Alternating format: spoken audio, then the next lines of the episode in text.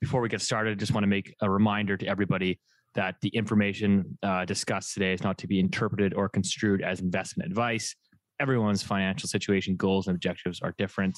Please consult investment advice.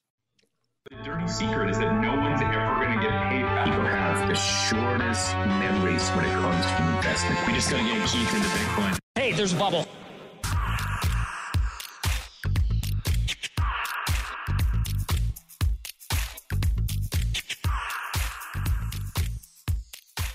Welcome back to Loonie Hour, episode 37. As always, joined by the three amigos. We got uh, Rich Dias of Acorn Macro Consulting, uh, and we've got everyone's favorite boomer, Keith Dicker with IceCap Asset Management. Keith is uh, in the mountains with some mountain fever. Uh, that's what we're calling it. So um, he's a little under the weather, so he'll be popping in and out of me, mostly Rich and I, uh, taking taking control of the show here. Um, Rich, what's going on, man? What's new with you? Not much. Congratulations on last night's uh, another illegal victory for the Colorado um, Rockies. Is it? What are they called? we'll, we'll, take it any way we can. I'm uh, very. Gary I was. Bettman's got got your got your boys back. I, I thought that goal was in, and uh, it reminded me of like Patrick Kane in 2010 when Yeah. they when they won the cup there. That's right. He and Nazem, Um, I'm really I really like Nazem Kadri. I think he got a raw deal in Toronto, and and I think he's um and the bullshit that he had to deal with in St. Louis was out of control. So I'm really really happy for him. But uh, it was definitely too many men in the ice. Anyways, um, Anyway, hey, we don't talk about that. But anyways, yeah, no, I'll be in uh, Colorado actually. The day that this podcast is coming out, so Oh tomorrow, goodness. tomorrow Friday, I will be in uh, Colorado for Game Five. I bought my tickets uh, before the series started for Game Five, so I'm I'm hoping this all works out for me as a long, long, long time diehard Avalanche fan. But uh, let's. I mean, speaking of that, that's maybe a good segue. Um, Yeah. I I bought some Avalanche tickets to Game Five, and I could not believe the ticket prices. Ah, yes. Um, I was just like, man, how do normal people afford these tickets? Like, I just don't understand. They were like, I'm up in the nosebleeds in the upper bowls. I'm like at the top row, and I because I'm I'm I'm cheap as hell. Um, and they were like fifteen hundred bucks a ticket. So I had to get two because my wife's coming. Is she a big hockey fan? No, but she wants a vacation. So um moral support i suppose is what we're calling it but anyways yeah 1500 bucks a ticket and i mean that doesn't include all you know the beers the food Hotel. hotel i was like holy smokes man like Only anyways, ballers like you and Keith can afford something like that. But I think I think it's good, man. It should be a once once in a lifetime event. Hopefully they win Well, for you. What once do they- a think 20 what Oh, go ahead. Hey Steve, what what what do they cost now? Like on StubHub? uh they've gone up a little bit i was joking maybe i should flip them and uh you Shame know. on you. No, you no can't. no no but it was like i didn't they're like 2000 bucks now Uh, So, I, So I've been what- uh, trading. uh, I've been that's one of my better NFL investments of the year I've been trading NFL tickets like on StubHub for a few years now. You know, it's it's it's quite the game. that's You how you afford money. that nice house eh Yeah, yeah. The 49ers have paid for it. That's amazing. How often? Uh, How, how many games a year do you go to 49ers? Uh, we'll do one a year. We'll go Okay. one game a year. That's a Yeah. long haul from Halifax. Uh, well, sometimes you choose a, uh, you know, a, a, a, an away game. So you, you always go for the location. Like, where's it going to be fun? You do it Yeah. that way. So I've got two questions now. This is kind of a good segue here. Is one, these ticket prices outrageous, so we clearly have an inflation issue here. Um, Canada's CPI inflation, Rich. Uh, I know you broke it down for everybody on Twitter the other day, but maybe just walk us through that. I guess it was, and we we had cautioned people before, right? Keep in mind the CPI basket was changed or updated from Stats Canada. So they did now, they've now added used car prices to the index, which is what the US has been doing, you know, for I don't know, decades. And so that's why everyone like, you know, it's hilarious because like Chrystia Freeland's like, you know, testifying in the House of Commons, being like, our inflation rate is like not that high in relative terms to the rest of the G7. And then she points like the US. And it's like, listen, lady, like, first of all, you guys are completely calculating CPI using different methods and baskets. So they've now added used car prices, hence the huge ramp up in Canadian inflation print. So don't take that as like, oh my God, inflation is like accelerating at a rapid pace. Um, but Rich, eh, to maybe break it down for us a bit So further. yeah, sure. I, like I'm gonna push back a little bit on the used car thing, but Christina Freeland definitely, definitely flat out lied about that. Um, okay, so let's just talk. Let's just get it done. Um, so 7.7 was a 39 year high. The last time th- that happened, Mike Bossy and Bryan Trottier won the fourth Stanley Cup for the Islanders. I try to have a little bit of fun on Twitter. I think everybody takes themselves way too seriously. So, um, I mean, it, it it's a brutal number, 7.8, uh, 7.8, and 7%, sorry. Shelter, which is a component that I've been talking about for a long time, um, it has been a really like a large contributing factor to that. And it just, it actually is now, Shelter is now at 7.4%. Um, and so it contributed 2.9 out of the five from core. So it's, you can start to see these numbers. Um, Isn't that starting- funny though? Like just Yep. to kind of put that in context for everybody, that like the inflation basket, which covers shelter, is now finally rising as home prices peaked literally like four months ago and are now rolling over. So it's like, I don't know. I just feel like a lot of the data that policymakers are ultimately using and, and using to basically set the price of money is kind of like not bad data, but like lagging and like not necessarily.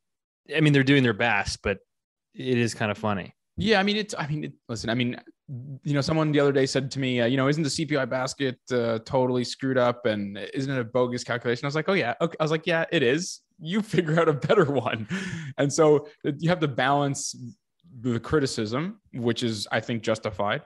Um, you have to also balance the reality that you know no one really can do a probably better job or wants to do a better job. So it's just about you know I think it's about sort of looking at all different indicators together and not being willfully blind to the data as I think, and I'll get on to why I think that's an important little sort of a dig at the Bank of Canada. But anyway, so important things, services is really important. Services for people don't know is much stickier inflation. So if you look at my Twitter thread, you'll see, you know, goods bounces around, obviously, because it's, you know, related to uh, food and, and fuel, which is much more cyclical and much more sensitive. Uh, but services inflation got up to 5.2, which is again, I can't remember exactly how high that is, but that's a that's a real high. Um, and and that's so what we call is stickier, and that's like a 20 at a 20 year high. The last time it was this high was in 1990 or 1991. So again, just to remind everybody, services inflation is stickier. Why? It's to do with a lot with um, more labor. It has to do with more labor. It's sorry, it's more linked to labor markets. Um, and it's not as cyclical. It's not as sensitive to import prices or currencies, etc. Um, then there's energy prices, which I thought was crazy, which is 35%. The reason I bring up energy is not, you know, not to remind everybody how expensive their their um their trip to the gas station is, but to remind everybody that if Canada wasn't one of the largest exporters of oil in the world, that number would be way, way higher. Um, and our currency as a function of that would be much lower. People have talked heard me talk about that before. And then the final one, just to, the final two things, which is food, which is just you know, it's such a shame. I think, but people don't get is like a lot of these policies, a lot of this inflation, excuse me, has as a function of supply chains constraints. Yes, but I reiterate the kind of you know generational expansion in the balance sheet um, to basically provide cover for an incredible deficit um, and the amount of money that was spent as a percentage of GDP um, is just you know double what it was in 2008 with no necessarily discernible improvement for we not we're not really sure. I, I imagine the jury is still out on whether or not we got our bang for our buck there and then the final thing that I think was really important and the chart that I always say I always say the same thing because I guess you know I'm a broken record but it's the chart that really should anger Canadians when they look at it it's the inflation core inflation so it's excluding um, certain um, certain items that might be subject to supply constraints or cyclical factors. And the Bank of Canada created this, you know, in their in, infinite wisdom called the three preferred measures of core inflation. I suggest all of our listeners just throw it in, throw that into the Google machine. And you can see that they designed it to capture persistent price movements by eliminating transitory or sector specific fluctuations in CPI. If it sounds like I was reading that, it's because I was reading that. That's literally their words And you can see those numbers um, were starting to rise rapidly at the beginning of 2021. And the BOC just ignored them for some reason. Um, they were well above the target, the stated target of, you know, plus or minus 1 um, above or below two, so one to three. Um, by you know early 2022, um, and you can see now one of them, the one based on a trimmed mean approach, is like almost six percent, and it's it's not slowing down. So that's that's a story for the inflation piece. I don't know, Steve, if you wanted to. Um, Uh, oh yeah, no, the used car thing. Sorry, Okay. car bit was new. Sorry, sorry, sorry. The used car bit was new. I actually went and read the release from the from Stats Can, and they argue that there wasn't actually such a big influence on this so far on, on this um, particular print is what they said. I put the link in my Twitter thread. Used car prices are finally rolling over. Keith's Porsche is finally going down in value. Yeah, so that's I mean I can't speak to that. I can't speak to that. I did read the really boring um, note. Um, like like you mentioned, the U.S. has had used car prices um, in the CPI basket for years. Canada sort of ignored it. Um, CPI um, at one point contributed almost like a third in the U.S. It, it contributed almost a third of the increase in headline inflation. It was an incredible, incredible number. How does that work out? Well, if you have a forty percent increase in something that weighs about five or six per six to ten percent or whatever in your basket, you can get a significant, significant boost from specific items. The same is true, by the way, on the way down. Um, a couple years ago, there was something to do with mobile phones when mobile phones all prices all got cut, and you could see the incredible decrease in the in the inflation. But yeah, so that's the inflation roundup. I know people are sort of tired of it because uh, they'll complain that those numbers are far too low and they don't reflect their own baskets. I sympathize with that view completely. You know, you know what gets me going? All these it. inflation apologists that are like, yeah, you know, it's a world phenomenon. We should not be blaming governments and like the Trudeau government. It's like, really? Like, really? Um, I mean, Chrystia Freeland is now coming out with basically another helicopter money drop. Like that's not. This is just like nobody wants to and this is what we've talking about this show, right? Like we said it months ago, which was like they will fight inflation with like more stimulus checks. Um, because like nobody wants, we're in a society now where nobody wants to stomach any sort of pain. Nobody, it's always like, you know, oh, woe is me, and nobody, nobody should be able to go bankrupt, and nobody should suffer any pain. So let's just give give them more money, give them free dental care, give them everything they need to stay elected. And you know, like one of the policies is from Chrystia Freeland is she's cutting it. She's going to cut a five hundred dollar check to like a million renters in Canada. And it's like, I get it. Like we want to help these people. They are suffering, but like this, this is actually going to hurt them more. Like you need to like. You've got the central bank, which is aggressively raising interest rates in order to like quell inflation, and then you have the government doing the exact opposite, which is, well, let's give them more money. And so I, I just it, it's it's really mind boggling to be honest. And then nobody holds them accountable. I mean, we don't hold them accountable. It's our fault as voters. I think it's important to sort of recognize that. Um, I think you can call your MP. I think you can write emails to them. I hope they take that a little bit seriously. As far as handing people money, I mean, it's it's the argument I've sort of made with a lot of these handouts. You're just it's it's just a transfer of wealth from the government to the landlords. That's what people don't sort of get. Um, it, it you know I don't and it, it, it I think it's it's just it it's very short sighted. Oh. Um, yeah, I've sorry, got a- ahead. Well, I've got a crazy story just on the rental side of things, like Yeah, because you're talking about like you know subsidy to the landlords and stuff. I mean, let's call it what it is. Again, I, I think like at the time it was probably good policy because like we would have had like a economic depression. But like, let's call it what it is. Like, and I'm in the business. It's like you know these these, these like mortgage deferrals and whatnot. Like, while they were good policy, they kind of it was kind of like a bailout for homeowners It was. and then ultimately, you know, they said, okay, you know, we can't evict anybody, so let's we'll basically subsidize the landlord's rent. So you keep your tenant in there. If the tenant can't pay the full rent, we will subsidize you. Um, and now, uh, yeah, just crazy story. I just like so I'm here in Vancouver. I was chatting with a guy in our office there, and he goes, "Yeah, you know, my client just bought into this building, and And uh, so he rented out this unit. I've actually sold in this building before. It's like a 55 year old like building in East Vancouver, like decent neighborhood, but like it's really it's like like the old one of the oldest like buildings in Vancouver. Like it is not a nice building. Uh, and he so they just they had a one bedroom rental in there. They just the guy his client just rented it out. He says he got 50 applications and he rented it out for $2400 a month a one bedroom like 600 square feet like not in great shape you know it was updated maybe 15 16 17 years ago like and so that was $2400 a month. That unit pre-pandemic on the high side would have been like 1900 so we've seen this like massive like the rental market in vancouver right now is like insanely hot uh despite everything what's happening in the resale market right now.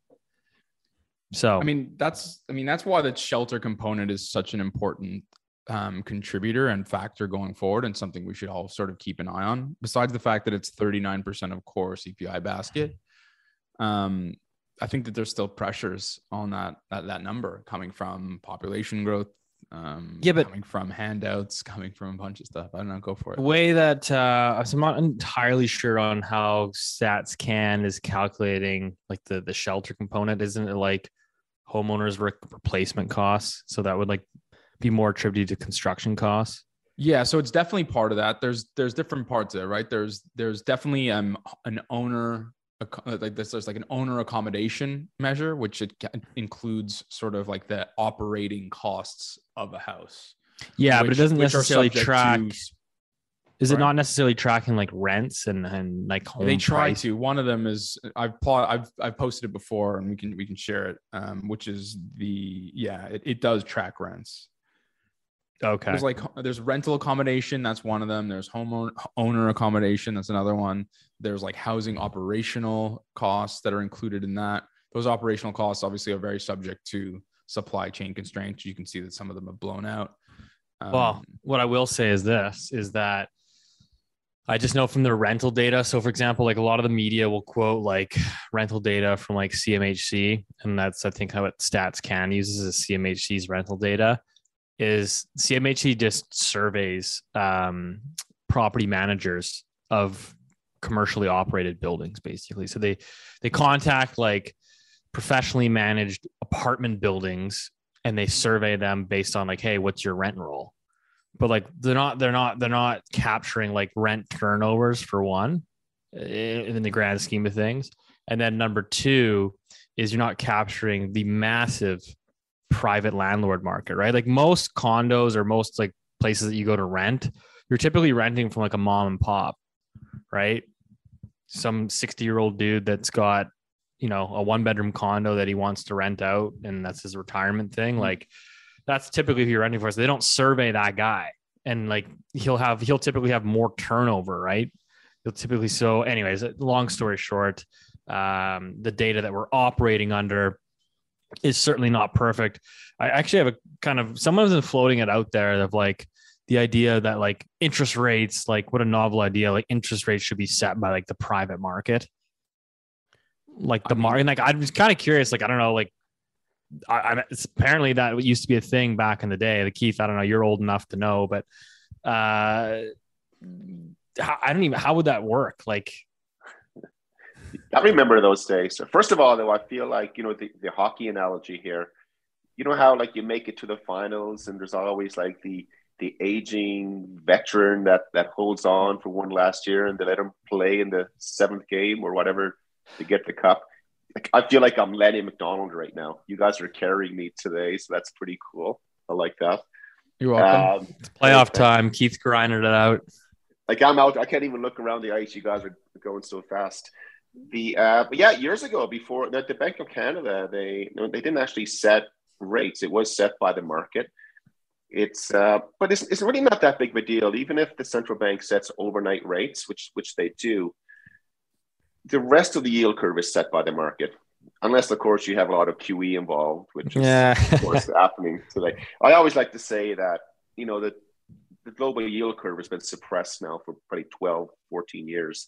But in a normal economic monetary environment, yeah, the market does set the rates. And then they set credit spreads as well, of course. So, um, so that has a big impact on it.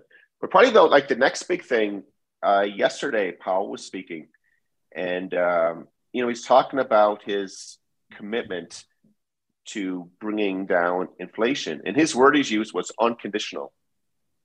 So this goes back to you know the narrative that we introduced a few shows back that it's likely central banks are trying to create a recession to really, you know, crash demand.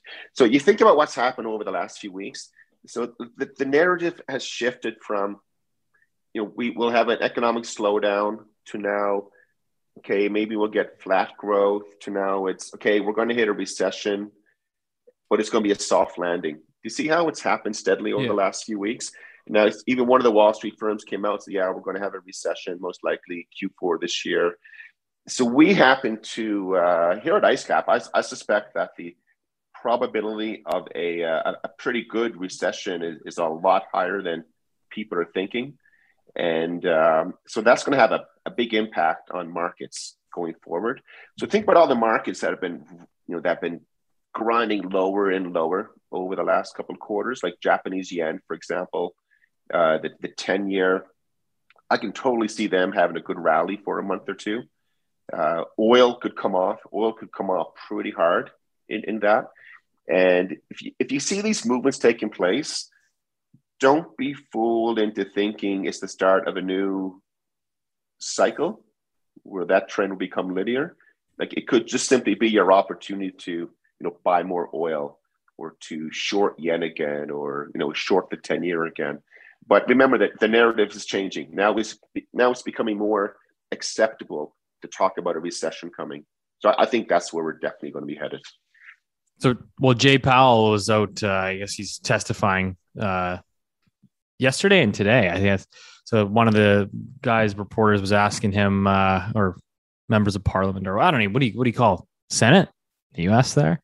Anyways, um, yeah, I was just saying, you know, what, and Powell basically came out and said, yeah, like we have to try to engineer a slowdown and, and engineering a soft landing is going to be a, a difficult task, right? So I think these these guys kind of know like in order to get inflation down uh, and also engineer this magical soft landing, which you know we had the Bank of Canada's Tiff Macklem talking about a week and a half ago, right? You know, we're we're, we're aiming for this soft landing and and I think it's going to be incredibly difficult to to engineer a soft landing when you have inflation at literally 30 to 40 year highs. Um, so and then you know one of the ones you'll enjoy, Rich. There was a I don't know who was that. I don't know some Republican. I can't remember where he was from, but he's like he's like inflation is hitting uh, hitting my citizens so hard that they are coughing up bones and uh, so like uh, actually, yeah, and Powell's there, the straight face, but um, you know, he was basically asking like, would it would it help inflation if we had more refining capacity? Um, yeah, I heard and, that. And I mean, it would. It I mean, it would. Obviously, refining capacity. We got. We've talked about this before. Refining capacity is a seven-year low in America. Um, in Canada, we've refined the exact same amount of oil as we did 20 years ago, which is like 1.9 million barrels a day. There's, it's for different reasons, of slightly different reasons, but in general, there's not enough refining capacity, and that definitely affects oil prices, especially gasoline prices. We've talked about the crack spread before.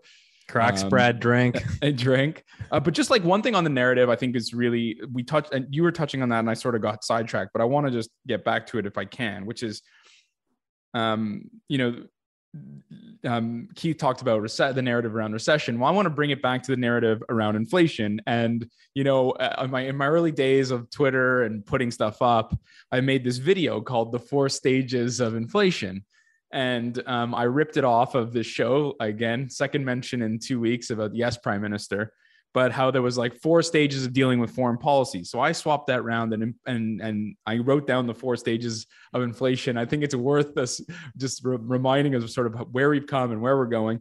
And the first stage, of course, was to say that there was no inflation.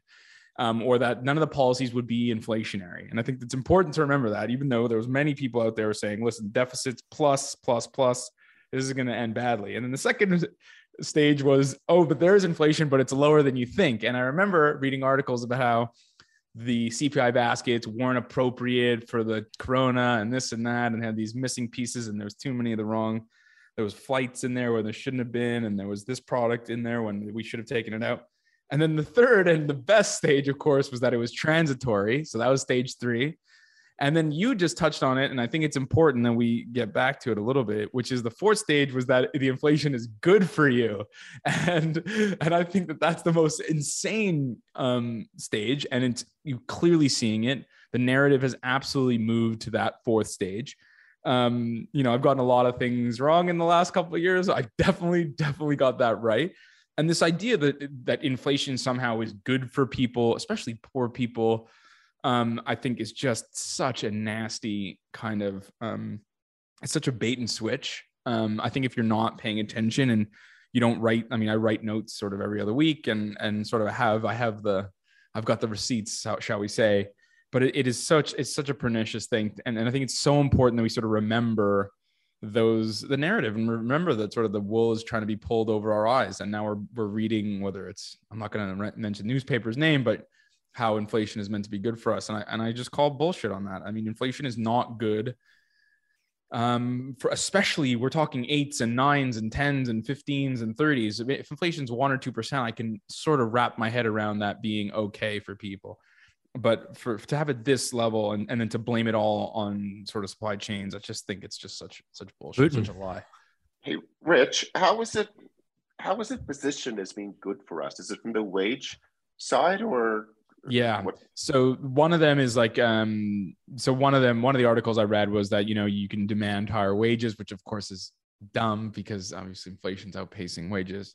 Um two the other one was like um you know the other one was like oh it's about debts. So if you have lots of debts you, technically your the real value of your debts are going down which i guess is true. Um but make no mistake if you own real assets and you are highly highly levered which is generally people with larger mortgages, um, you know, um, people who, you know, have huge equity portfolios like Keith, got lots of money. Those inflation, the, the value of his real assets is it will stay. I mean, didn't necessarily go up all the time in real terms, but there's just it's it's an easier fight, let's say. Um, you know, people who own who get a lot of income from dividends, those dividends are paid in, in real terms. Um, just as a function of they're paid every single year. Um, and so it's just it's just amazing to see that that narrative switch around. It's just I mean I really want to do an oil rant, despite Steve's objections, but it's the same it's the same bullshit around you know um, about energy and how those narratives have changed.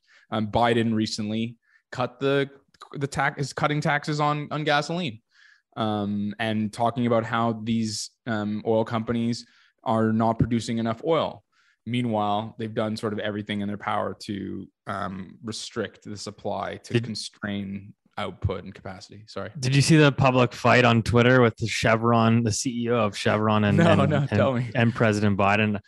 Uh, I don't have the. Uh, I don't know okay. if I have it in front of me here, but uh, the CEO of of Chevron was basically fighting back. Um, Chevron responds to President Joe Biden Addressing the situation requires thoughtful action and a willingness to work together, not political rhetoric. Your administration has largely sought uh, uh, to criticize and at times vilify our industry. Um, I mean, that's obvious oh, to anybody. And then he goes on Chevron, Chevron will engage in this week's meeting with Secretary Granholm. I encourage you to also send your senior advisor to this meeting so they too can engage in a robust conversation. Um, but anyways, I think Biden was fighting back, or he made some comments saying, "Oh, like you know, Chevron's quite sensitive." But I mean, it is it is you know the ultimate sort of summarization here is yeah that you know that oil that oil industry has obviously been vilified, right? Like they're the bad guys, they're the guys for you know causing climate change. I mean, that, at least that's what it's been made out to be from the media. And uh and now all of a sudden that we're in a you know a shortage and rising fuel and gas prices and and you know your standard of living is declining. Everybody's asking them to to sort of fire up the pumps and and and ramp up you know refining capacity et cetera et cetera. And and it's not that simple right? I mean i'm not an oil expert obviously but well, neither um, am i. I know neither, yeah, things, but. but i mean what does it take for like for a new refinery like these are like these are like seven, eight, nine year projects, just like to start. So like you have to kind of like as an oil executive, you got to look basically like 10 years out and say, is it worth the capital investment here when every level of government is basically trying to penalize us from further investment, but they Yeah, want so- lower I think the prices. other, the other thing that I think people just you know stepping back like before we get sort of get into that because I think it's really easy to lay it on. I have a lot of arguments and a lot of charts, but I think what people don't really appreciate is how difficult and kind of um, how scientific refining oil is and how many PhDs in chemical engineerings and PhDs and master students in the pressurizing pipes and getting hot fluid to travel through pipes with corners, the 90 degree corners, and up and down, and how scientifically rigorous and difficult and challenging it is to create an efficient and effective refining facility, and how much money it takes. And money means staff, A, highly technical, well trained, competent staff and obviously the capital expenditure on the structures bit and the equipment bit.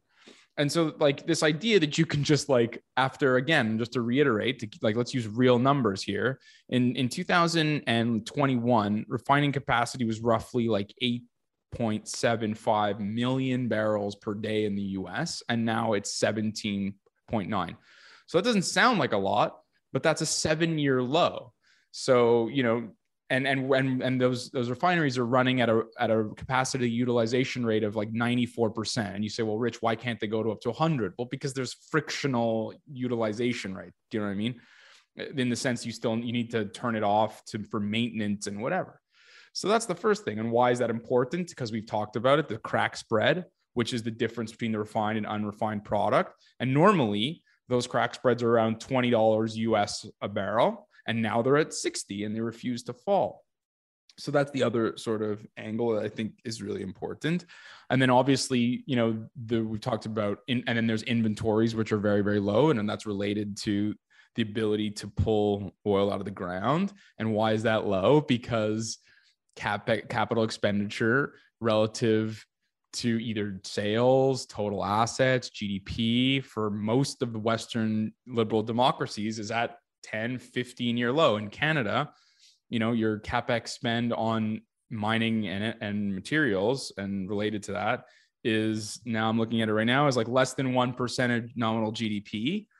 And that's a low that's not been seen since 1993. So, you know, you sort of, um, I think that that's just, it's, it's, it's just like there's no flexibility in the system. And I would argue, again, as I've mentioned before, it's an own goal. Um, and I think that, but but more importantly, I just think it's it's we, kind of we take it for granted, you know. I think when things become ubiquitous, um, you know, when they're everywhere and we touch them all the time, like just think of how amazing your cell phone is as an example. I mean, your cell phone, you literally have a supercomputer in the palm of your hand that can take better photographs than 90% of cam- um, other cameras. You can talk to anybody in the world, the click of a button. You can search up any, you know, we start to take these kinds of technologies for granted. And I submit to you that the technology of fossil fuels, specifically um, gasoline, not so much coal, because that's just, there's not that much to it. You just pull it out of the ground and you throw it in a machine and you burn it. But the, the refining, the ability to refine and use petroleum products has basically been, we've taken it for granted. And I think it, we're, we're learning that lesson really the hard way. I think, um, you know, one thing I think we don't talk about enough is the, the sanctions in Russia and how basically that's just going to absolutely destroy Europe. Why? Again, because Europe produces no fuel and yet consumes roughly 9 million barrels of oil a day. You know, it's like, so it's, it's, I think it's just that it's sort of an arrogance. I think that, that really kind of bugs me. I mean, it's a lack of respect for all of the brilliant men and women who work as engineers in that industry. I don't know, maybe, maybe I'm too romantic about it, Steve, but I just think it's, it's a shame really. Yeah, no, I mean, uh, I mean, speaking of which, uh, seems just looking at some tickers right now. So, I mean, we've got a nice little sell off here in oil and gas, um, as, as Keith has kind of talked about, right? Keith, how are you kind of looking at markets right now? Uh, you know, we've kind of had this commodity sell off. I mean, I'm watching the price of lumber in particular because I've started construction uh, on my new property in Calgary. Um, so kind of why I'm watching the commodity space quite closely because well, I am going to get hit hard on these uh, increasing of financing costs. Uh, it looks like some of my building costs are finally starting to come down.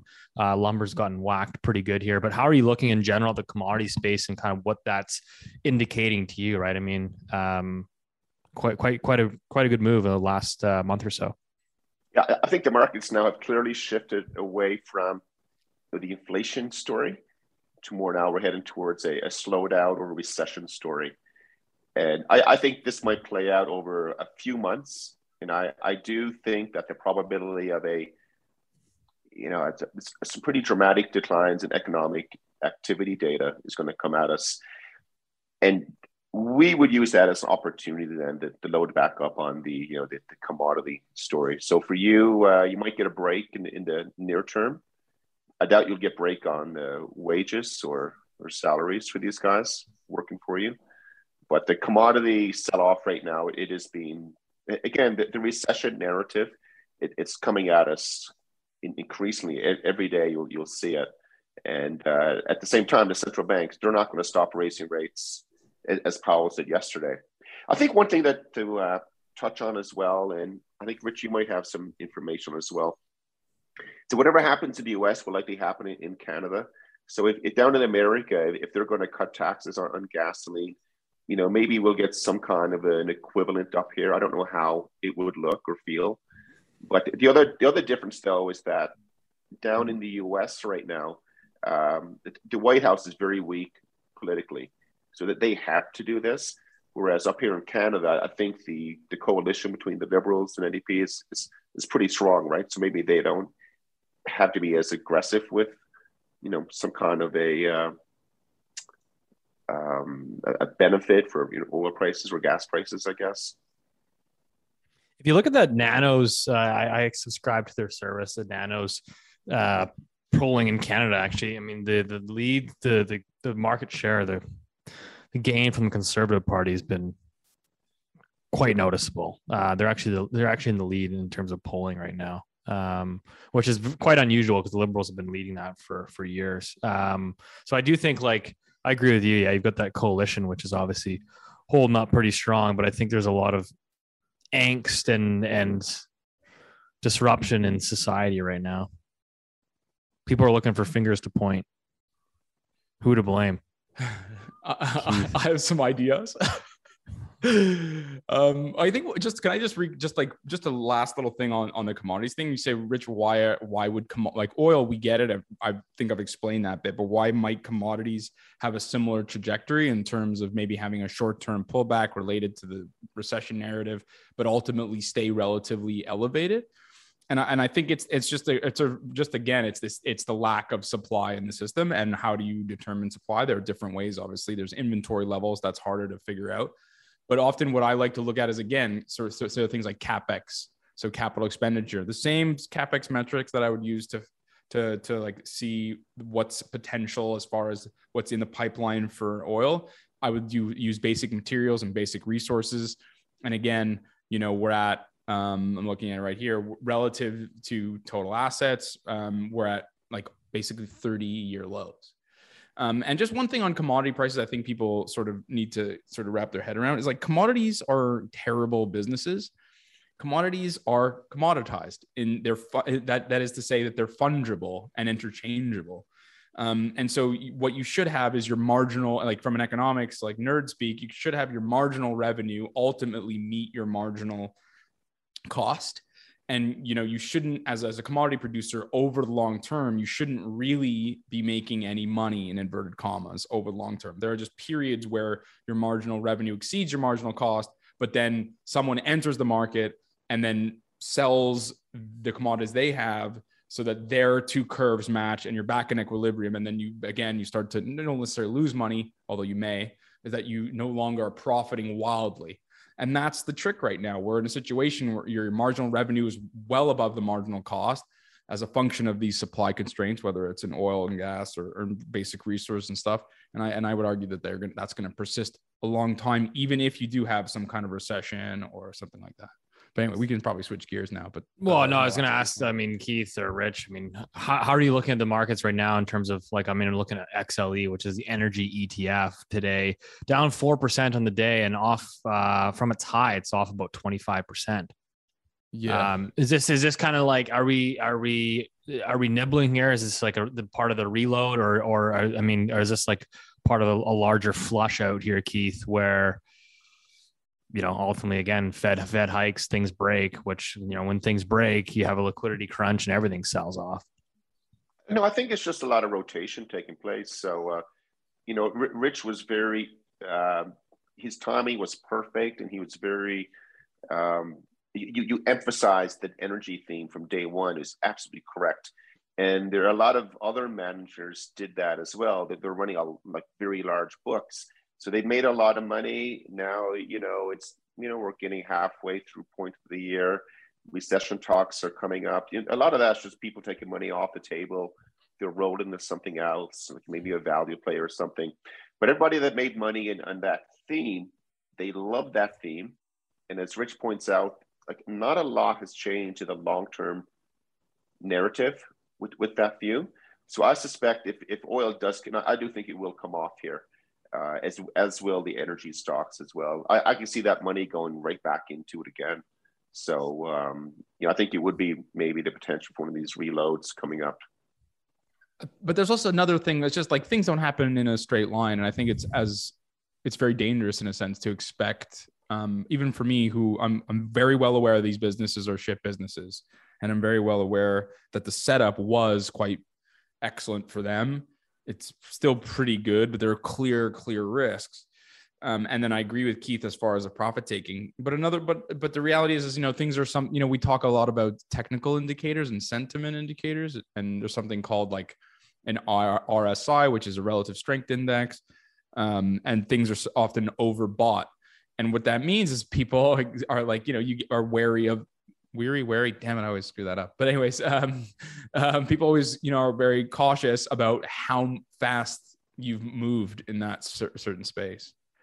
Um, I also think that there's another, there's also the, the interesting rotation we've seen, Steve. I don't know if you've noticed, which is sort of some people bottom feeding and nibbling at some of these tech names that we've um, looked at. You know, com- companies, um, you know, that are that used to be trading at 30 times forward earnings and are now trading at 18 and 17 times earnings, which is like the Googles and the, and and some of the U.S. tech big tech names. Um, I don't know. I think that there's definitely a little bit of uh, sort of rotation into that as well. I don't know. if you've been seeing the Uh, well, yeah. I mean, Facebook's been dead money now for five years. That's kind of the chart circulating around, which is, uh, yeah, kind of crazy. Um, but uh, I was I was going to ask you guys in terms of kind of circling back into our housing market here and and kind of what we ta- chatted about at the beginning of the show, which was. So you've got this like monster inflation print in Canada. It was definitely above expectations, even with the basket being revised. So it kind of surpassed, you know, market or economic forecasting expectations. And then on the day, you had like the most watched bond yield in Canada. The Canada five year bond yield actually was off on the day, you know, declined. So is this more so, in your opinion, just the market now pricing in weaker growth and that recession ahead? Which is vis a vis that okay, you know, you had another monster print, which means you this this has to cement a 75 basis point rate hike from the Bank of Canada in July and that these guys are going to have to push this thing into into recession and thus sort of longer longer term yields are now falling Jeez.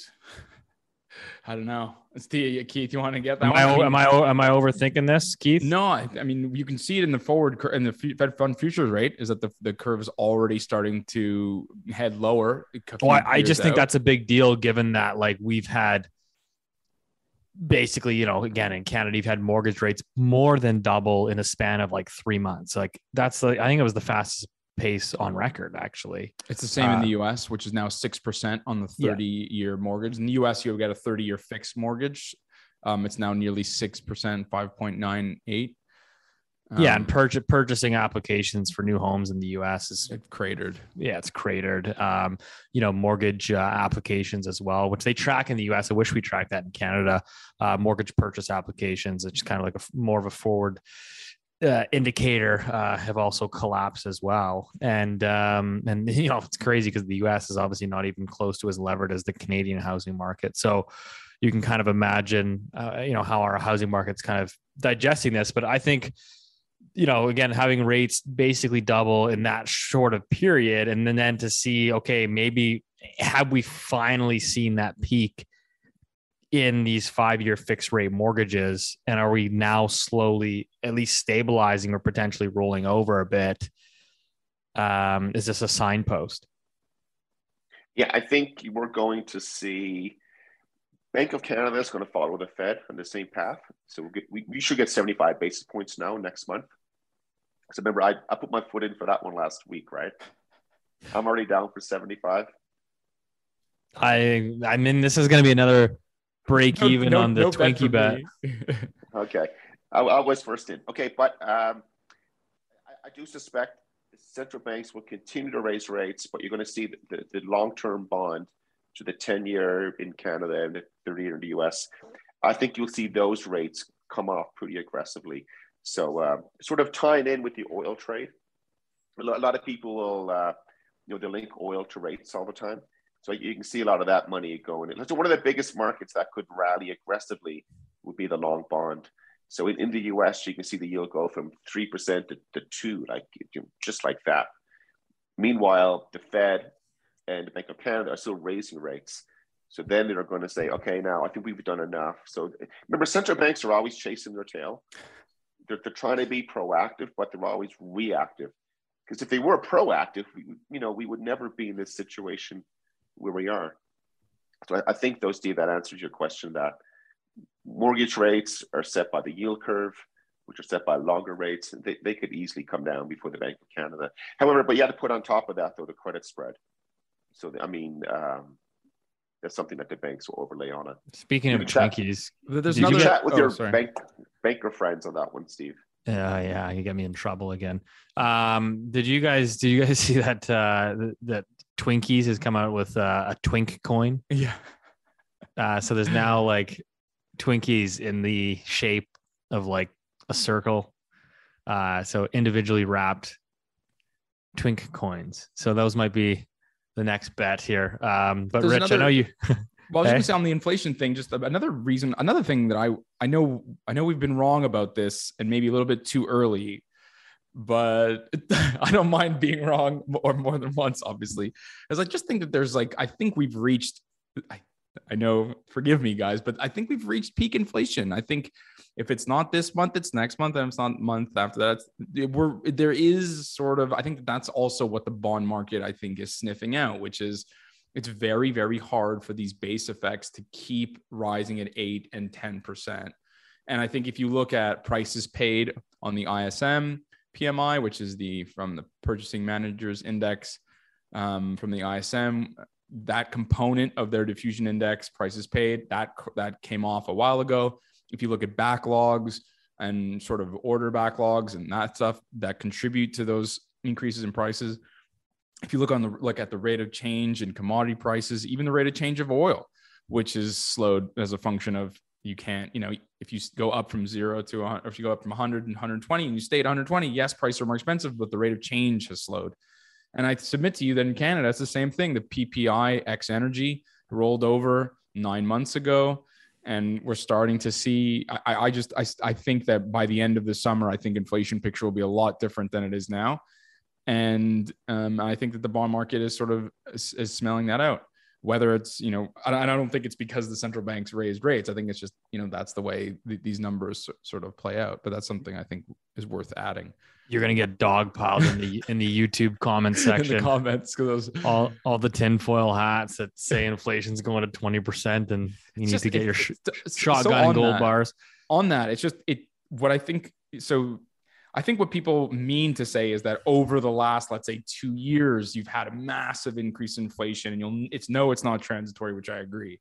But to have year on year inflation stay at 10 and rise to 15 is inc- when you look at the level and you actually punch the math out on your calculator these numbers it's incredible and we're just not seeing that Yeah, Um, exactly. And that's kind of just just to to kind of reiterate to people we've talked about this on the show before. But when we say like inflation is like peaked and it's rolling over, it doesn't mean like absolute prices are coming down. right. Like like your the steak that you buy at the grocery store isn't going to decline. Instead of that steak rising at eight percent per year, it will probably only rise four percent right. next year and the year following or whatever. So like the rate, the levels of change will will will decelerate.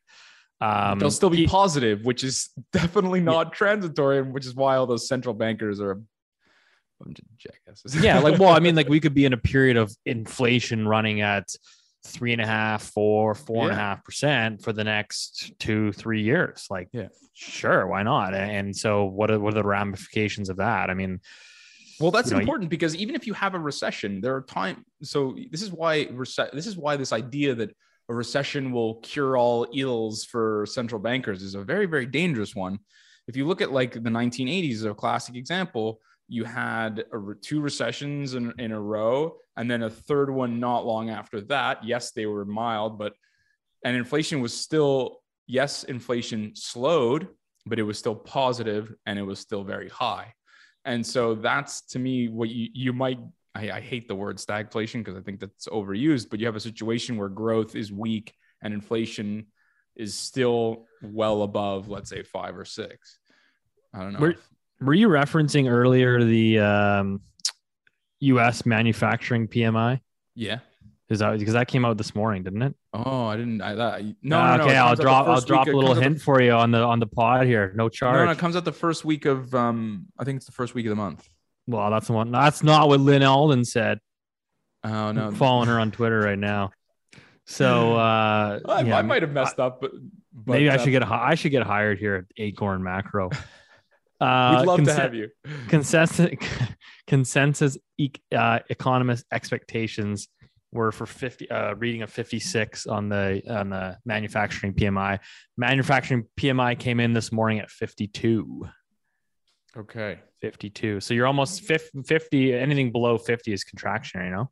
Yeah, I think it's actually 50. I mean, it's, it's technically, I think it's like 50, anything below 52 is like, there's the long run. Uh, So there's two ways to look at it. One is to compare it to above and below 50, which is the numbers. So it's a diffusion index, which is, which Explain this. Weird things with Rich. We got 10 minutes. Go.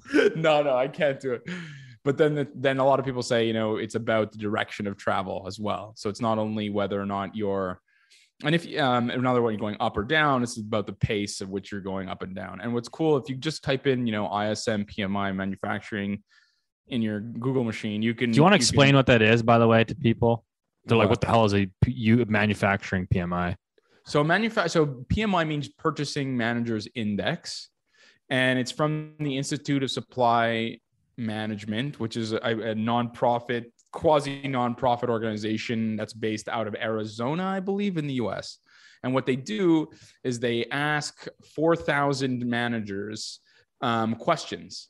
Um, and these questions range from, you know, these questions range from are you hiring um, are you hiring or firing are your prices that you're paying for your um, for your goods going up or down um, are your are you is it easier or harder to um, um, to supply to supply raw materials? Are your um, you know are your lead times going higher or lower? Are you going to expend more? Are you spend more money on capital expenditure? Are your new orders?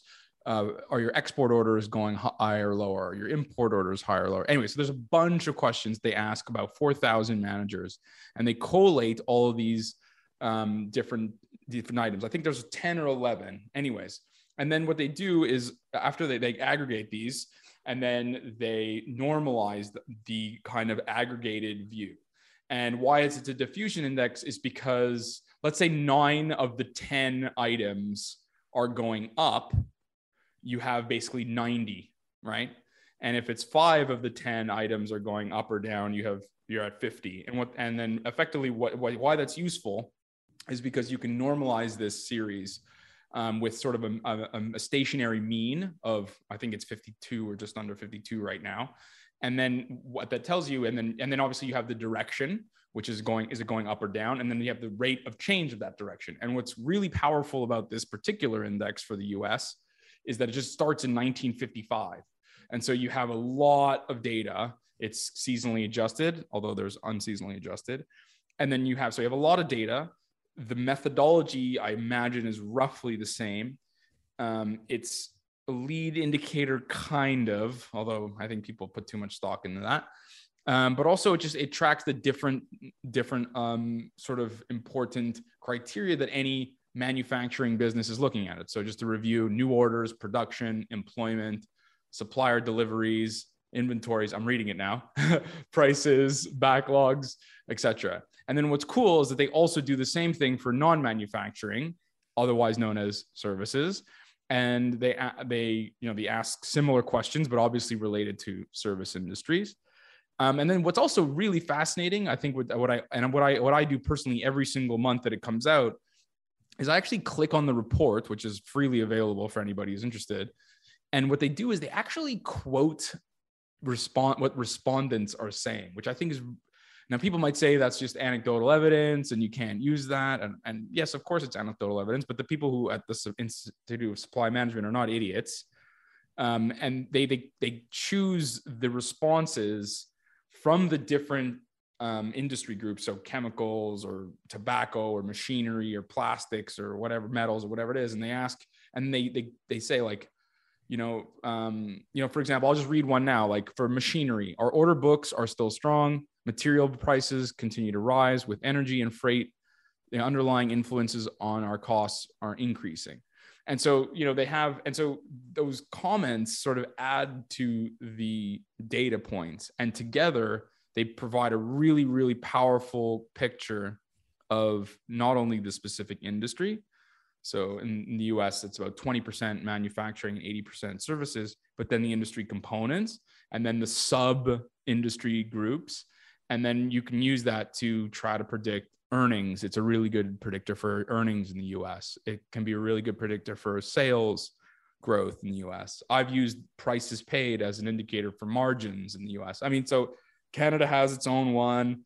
In the in Germany, you've got IFO. In France, you've got the INSEE, which is the national sources. So you got every you know in, in Japan it's the Tankan Tankan. Fuck, I screwed anyway, whatever.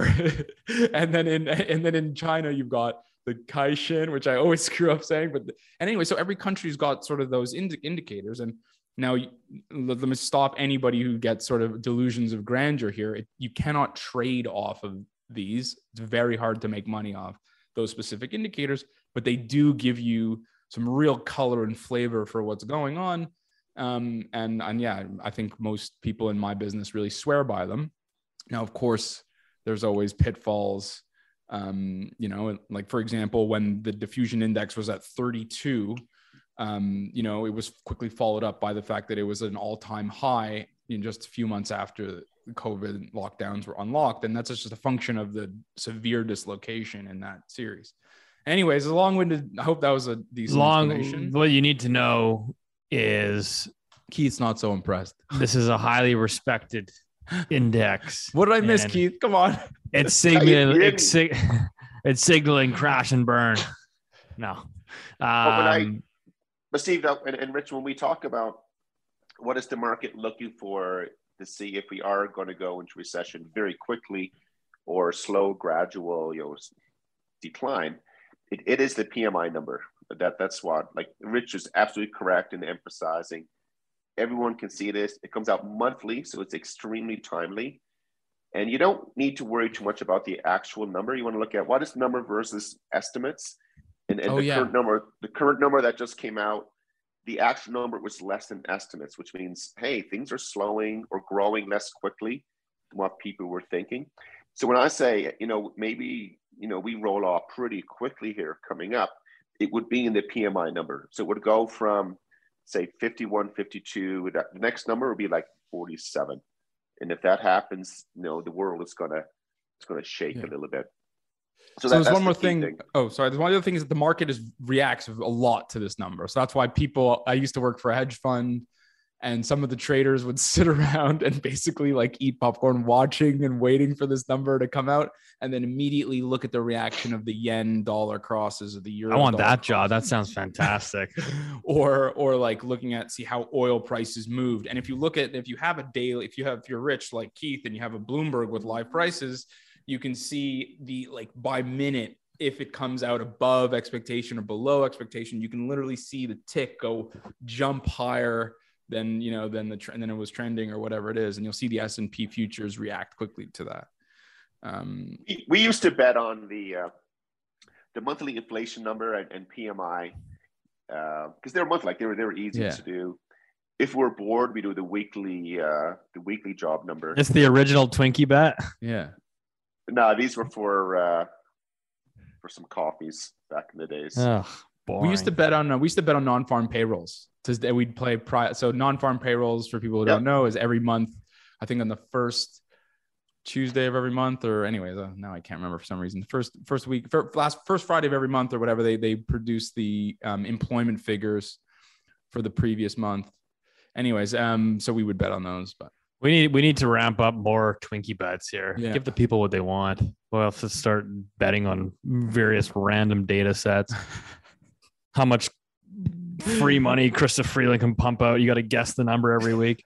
Um, all right. Well, I think that's a good place to wrap it up. As always, we appreciate your guys' support as we continue to build this Looney Hour community. Uh, a lot of exciting things in the works for uh, for the pod here. So uh, all we ask is that you continue to share this episode with at least one person, and let's build this uh, Looney Hour community one by one. So as always, um, appreciate your support, and we'll see you next week.